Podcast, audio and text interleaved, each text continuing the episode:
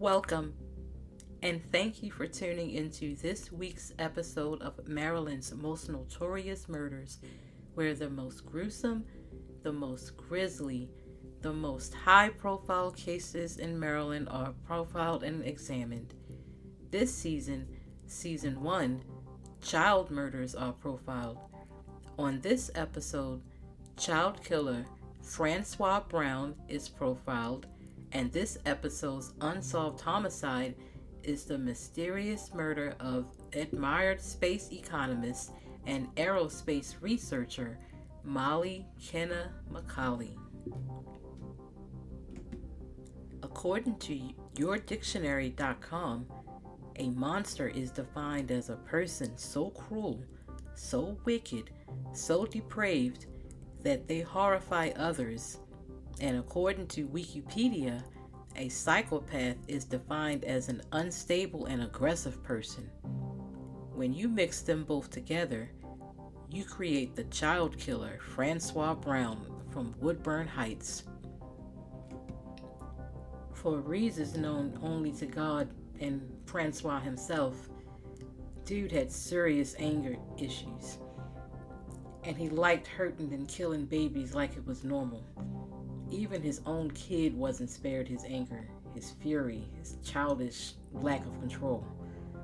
On December 31st, 2012, New Year's Eve, a call came into 911 about a baby not breathing.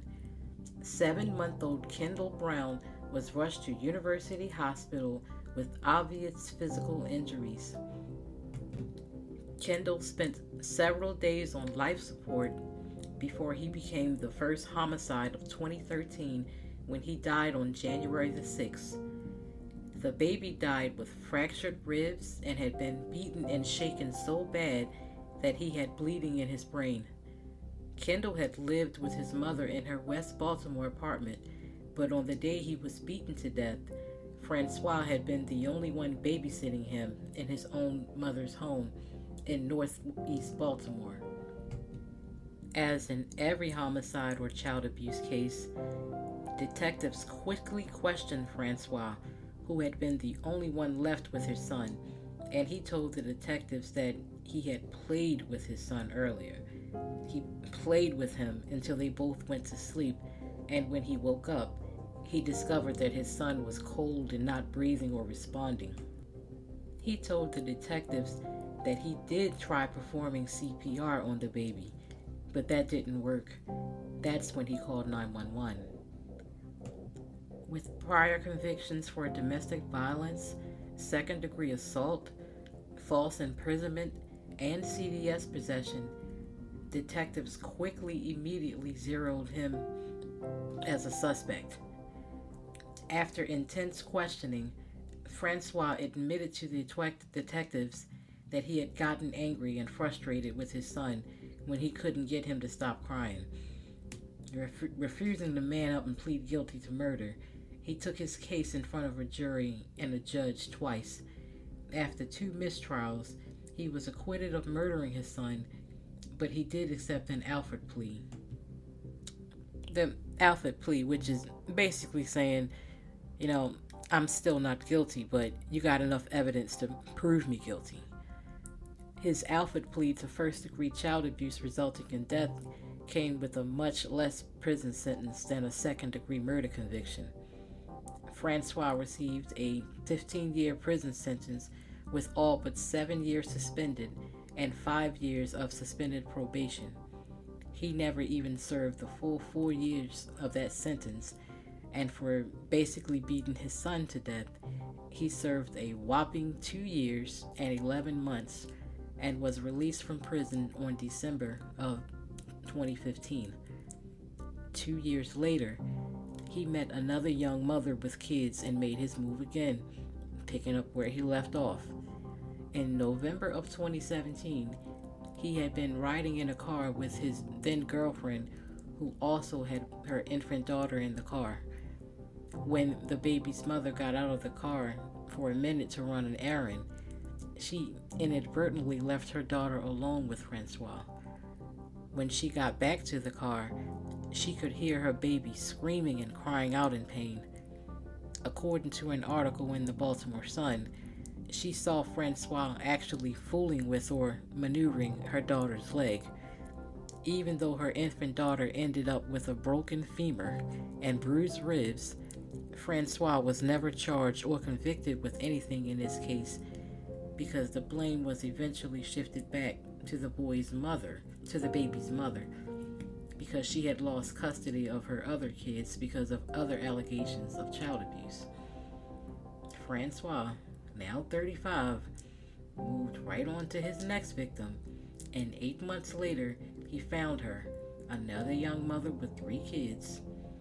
Meeting her on the online dating site Plenty of Fish, Francois quickly engraved, en- engraved himself in her new home in the 2800 block of Forest Glen Road at the Forest Glen Townhomes in northwest Baltimore. According to the Baltimore Sun, while they were dating, Francois did tell her that he had been in prison for the death of his son, but he told her that the charges were bogus, that he was innocent, that they tried to pin his murder charge, they tried to pin this murder charge on him, but he had beaten those charges. That's why he had gotten out so early. That's what he told her, and she believed him, even though a simple background check could have taken care of that. Despite this, she still not only allowed him in her life, but she allowed him to become an active part of her kids' lives as well. If I needed help with anything dealing with Zaray, he was really helpful, she later testified in court. On the morning of July 18, 2018, 18 month old Zaray Gray's mother fed him a breakfast of oatmeal and strawberries. Then she decided to do some house cleaning. Francois, being the psychopath that he is, he offered to walk her three kids to the playground a block away from her home while she stayed home to clean the house. She had only known him for two months, but she allowed him to take her kids to the playground. When they all came back from the playground a short time later, she noticed that Zaray wasn't acting right. He wasn't acting normal, and he seemed weak, tired, sluggish, and lethargic throughout the, the whole day. She said her son was throwing up and whining more, like to be held and picked up. Later, she left her kids alone with Francois again when she left her home to run more errands. When she got back to her home around 4 p.m., Francois had put her kids down for a nap, and Zaray was lying in bed with his older brothers, aged 6 and 7. She said Zaray was still moaning, whining, still kind of out of it, and not acting normal. But she really kind of didn't think nothing of it and just thought that he was just having a bad day. Later, around 9:40 p.m., she noticed that he hadn't woken up yet from his nap. When she went to check on him, she saw that his mouth was open, but she felt no air coming out. She leaned in closer, and to her horror, she discovered that Zaray wasn't breathing at all. The first call to 911 came in with her screaming, My baby is not responsive, according to an article in the Baltimore Sun. The 911 operator instructed her to perform CPR on her son, and she frantically followed their instructions. Paramedics arrived at her home and rushed Zaray to Sinai Hospital in full cardiac arrest. Pronounced dead at the hospital, Doctors soon discovered the extent of Zaray's injuries. This toddler had bruises and blows to his face, forehead, chin, neck, side of chest, and stomach. And an x ray showed that the toddler had sustained a broken clavicle, which is a broken collarbone. But what killed this baby were the multiple tears and rips that he had to his bowel and abdomen, which were caused by repeated kicks or punches or blows to his stomach, with injuries and wounds that range from being brand new to about a month old. Doctors said that Zaray had been punched and kicked so many times that the blows pierced his intestines, which caused massive blood in his bowel, leading to his death. A slow death.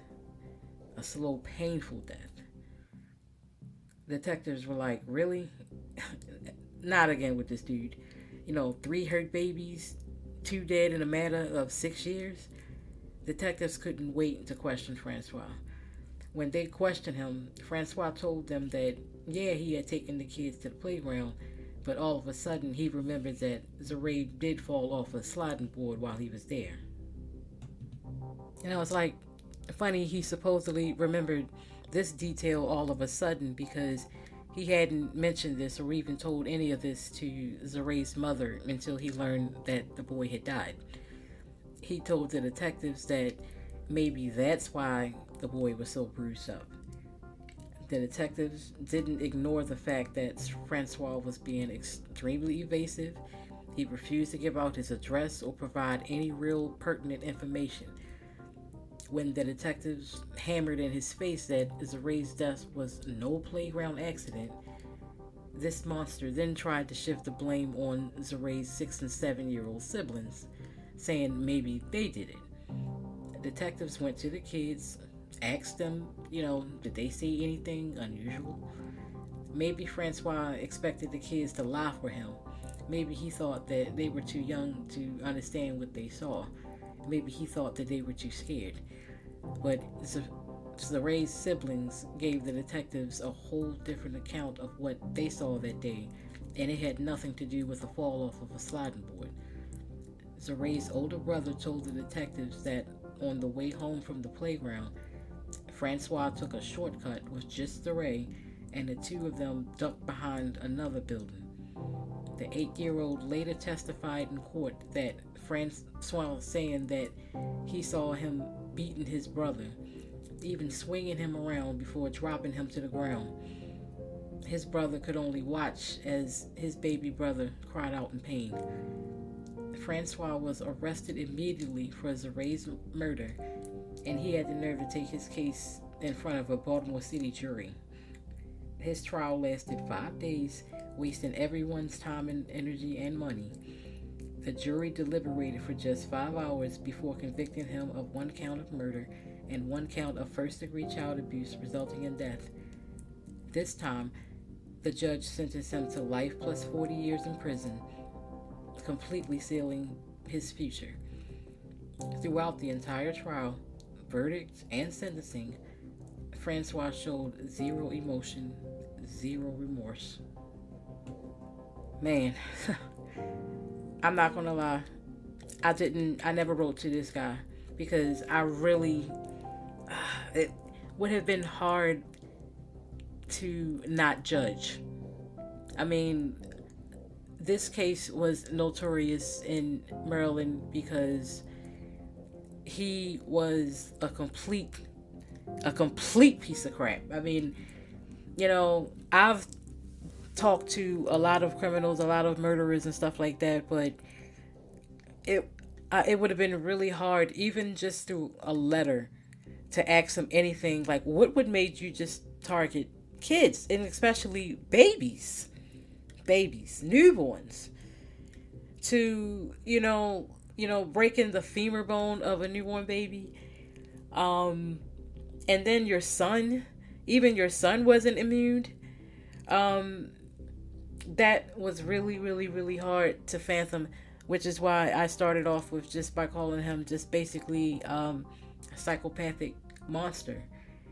Um, I this I had never heard nothing like this before where there was basically he was a serial killer you know he had well you know more than one victim of serial killer babies in, in my eyes um i do believe that he if he were there's no chance of him ever being released but you know he he cannot be around kids um I wouldn't be surprised if there was he did have a conviction or uh, an a uh, an arrest for uh, domestic violence. I wouldn't be surprised if that was lingering somewhere in the background with this case.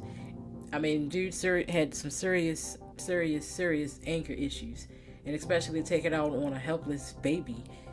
Um, I can't even imagine what um, Zaray's brother went through watching his baby brother being basically beat to death. Um, and it's just like uh, you got to watch who's around your kids at all times. I mean, eight weeks is what she knew. Eight weeks is what it took from you know allowing someone like this into your life to do this to your kids. Um, his brothers could be traumatized from this. Um, and you know even the the the person that saw her saw him breaking basically her daughter's leg that would have been like forget a red flag. That's just like what? And he was never charged or convicted for that. I'm not sure um, if the mom ever pressed charges for that or what happened with that but like i said in the story when in the profile that he was never convicted because um, his the baby's mother eventually lost custody of her other kids and i guess that just meshed into one eventual charge with her. But um that was something that was amazing. Like when i heard it like he and it wasn't it was like he just got out he got re- that little short sentence that he got is like he got released just immediately to start harming kids. It, it's like i can't even imagine what he could possibly be going through uh, behind bars with uh, these charges with the charges of basically killing young babies. Ugh. That this was something that oh I, I it was it was really really really really hard to to to take in when I heard this case. It, it just put a, a chill. Ugh, like breaking the legs of babies. You know, breaking the collarbones. Oh, I just what? I, just couldn't. I, I couldn't even fathom that one. This one will always be notorious just from the simple fact of uh, his son was also a victim, as I stated before. And very rarely do I get to a point where I can't even. I picked up the pen to try to write to him, and I, I couldn't even. I didn't even know what to ask. I was that stuck on this one, so very rarely do I get to that point. and Mr. Francois Brown actually took me there, and I, I couldn't even write to him. This episode's unsolved homicide is the brutal murder of Molly Kenna Macauley. Let's just start with this and put it out there. Molly wasn't no ordinary woman. At 59 years old, she had accomplished more in her lifetime than most people can even dream about. Born in Richmond, Virginia, Molly grew up mostly in Northern Virginia and was a 1975 graduate of Falls Church High School in Falls Church, Virginia. She went on to the College of William and Mary in Williamsburg, Virginia, and graduated four years later in 1979 with a BA in economics. Two years later, she got her master's, and two years after that, she got her PhD in 1983. Intelligent, independent, and extremely focused, Molly became a well known mm. and beloved space economist and aerospace researcher who everyone in her field looked up to for her knowledge, her skills, her expertise on the economics of satellites in the Earth's observation area. Because of her brain and training, she held up a lot of job titles.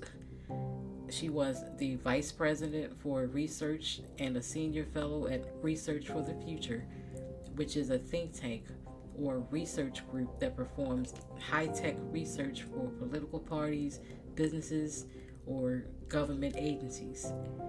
This particular organization focused on the economics of natural resources, which is based in Washington, D.C.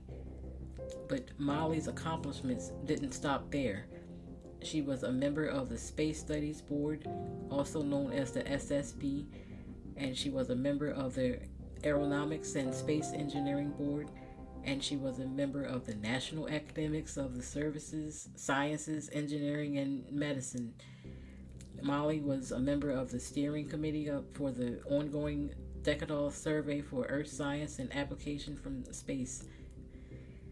The author of more than 80 journals, articles, books, and book chapters Molly testified before Congress many times about how she discovered that satellites were being used to control and alter elections. This is an article according to the Baltimore Sun. Even though she grew up in Virginia, Molly absolutely adored Baltimore. And ever since she was 12, she was a member of a Christian science congregation that was located in Baltimore she still lived in Baltimore City and she made that dreaded commute every day back and forth to DC because she loved Baltimore so much, even though her coworkers tried many times to convince her to move to DC. On the evening of July 8th, 2016, Molly and her boyfriend had just came back from an Oriole game to their quiet upper middle class Roland Park home like she normally did every night around 10:47 p.m., Molly decided to take her two dogs, Wilga, who was a huge Irish Wolfhound, and Leo, a massive Plott hound. These are some big dogs on a walk throughout her neighborhood. With a population of roughly 7,600 residents, Roland Park is usually a very safe place to live in the city. Roland Park hadn't even seen a homicide before this since 1998. But on this night, suddenly, a neighbor heard a woman screaming. When she rushed outside to investigate, she saw Molly lying on the ground in the 600 block of West University Parkway, bleeding. Still holding onto her dog's leashes, Molly had been stabbed in the neck several times and was left for dead. 911 was called, and Molly was rushed to a local hospital where she was pronounced dead shortly after. Detectives jumped right on this case. I mean, immediately they were able to trace a trail of blood to a, a large, bigger pool of blood that was a few yards away. That's where they believed that she was actually stabbed. Detectives never did find a weapon. Molly wasn't robbed, she wasn't raped. She had no known enemies. And whoever stabbed her left absolutely no clues. Who would want to kill her? I mean, because of all of her accomplishments, awards, and accolades, on October the 19th, 2016, some of her friends planted two cherry trees in her honor near her former home. 40 people donated more than 6000 to the Baltimore Animal Rescue and Care Shelter, which is also known as BARCS, because Molly loved dogs so much. And in 2019, the AAS Molly K. Macauley Award was created in her honor to help others who were interested in pursuing greatness in the fields of space and aerodynamics, such as she did. Metro Crime Stoppers offered a reward of $10,000, not the usual 2,000, but $10,000 for any information at all that leads to an arrest or conviction for this unsolved homicide. Ah, Yikes.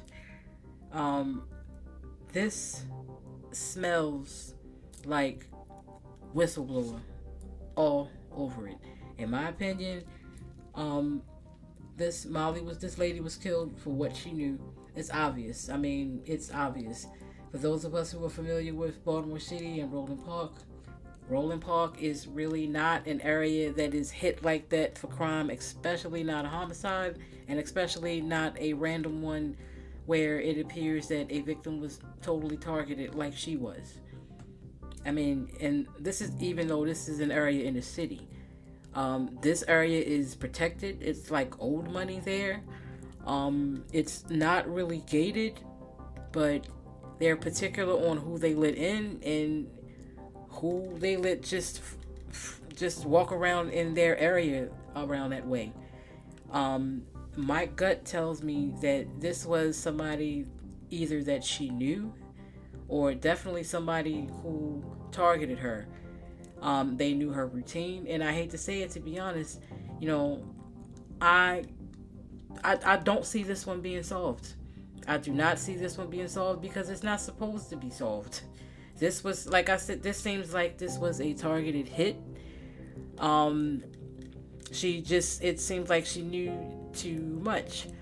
Um, I feel bad for her family. I would recommend they hire a private investigator and a very discreet private investigator, not one who's going to go around asking a whole bunch of questions if they really want to know what happened with um, Molly's murder.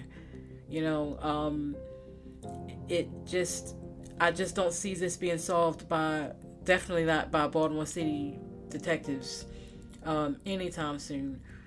Um, I would recommend the PI route, the private investigator, but like I said, one that would be very discreet. Um, this lady does deserve justice. Um, if let's wish people if they know anything about her murder, they should still do the right thing, get justice for her and her family. If, if anyone has any information to her arrest or conviction for this unsolved murder of Molly McCullough, McCulley, please call Baltimore City Police Detectives at 410 396 2100 or their tip line at 1 7 lockup. You can also text them at 443 902 4824. Um, I do remember when this case happened, and at first I'm I was uh, surprised because of the area of Roland Park. I thought maybe she was a you know she was a jogger. I just like you know she had two dogs with her. Why didn't they bark? And especially since the neighbors had said, according to articles that I have read, various articles that I read, that these dogs were known to bark at anything. So why didn't they not bark that day? Um, this needs to be investigated by someone or detectives, uh, uh, people other than Baltimore City detectives because they're swamped with other cases, and this could just pile up in the tons of cold cases that detectives have that are currently unsolved as of right now. Um, but like I said, this one is one that should be solved. I just do believe that she was basically killed for what she knew, something that she knew. Uh, maybe it was the testifying in front of Congress, or who knows. That's um, above my expertise of knowledge, but um, it definitely does have, you know, whistleblown whistleblower all over it. Um, but she does still deserve justice. Her family still deserves justice. And this is a murder that definitely needs and should be solved. Thank you for tuning into Maryland's most notorious murders. Please be sure to tune in next week where another gruesome, another high profile, another grisly murder in Maryland will be examined and profiled. This has been a real life production.